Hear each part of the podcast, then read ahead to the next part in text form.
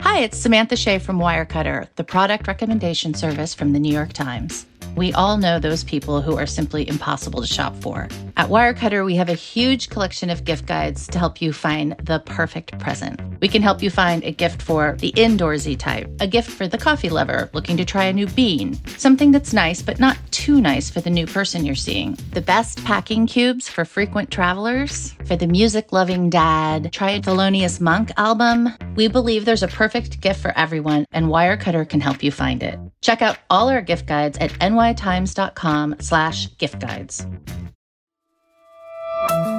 From the New York Times, I'm Michael Barbaro. Here's what you need to know today. President Biden has declared a suburb near Boulder, Colorado, a federal disaster area after a fast-moving wildfire destroyed nearly one thousand homes there late last week. At least three people are feared dead from the fire, which was fueled by hurricane-force winds. Soon after the fire, a winter storm dumped nearly a foot of snow on the same community, complicating recovery efforts.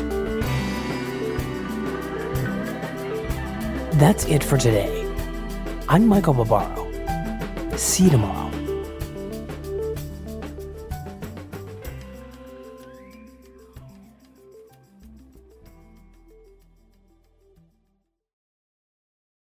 This podcast is supported by the Freedom From Religion Foundation. I'm Ron Reagan, an unabashed atheist, and I'm alarmed by the intrusions of religion into our secular government. That's why I'm asking you to join the Freedom From Religion Foundation, the nation's largest and most effective organization of atheists and agnostics, working to keep state and church separate. Phone one eight hundred three three five four zero two one, one eight hundred three three five four zero two one, or visit the Freedom From Religion Foundation at f f r f dot org. Ron Reagan, lifelong atheist, not afraid of burning in hell.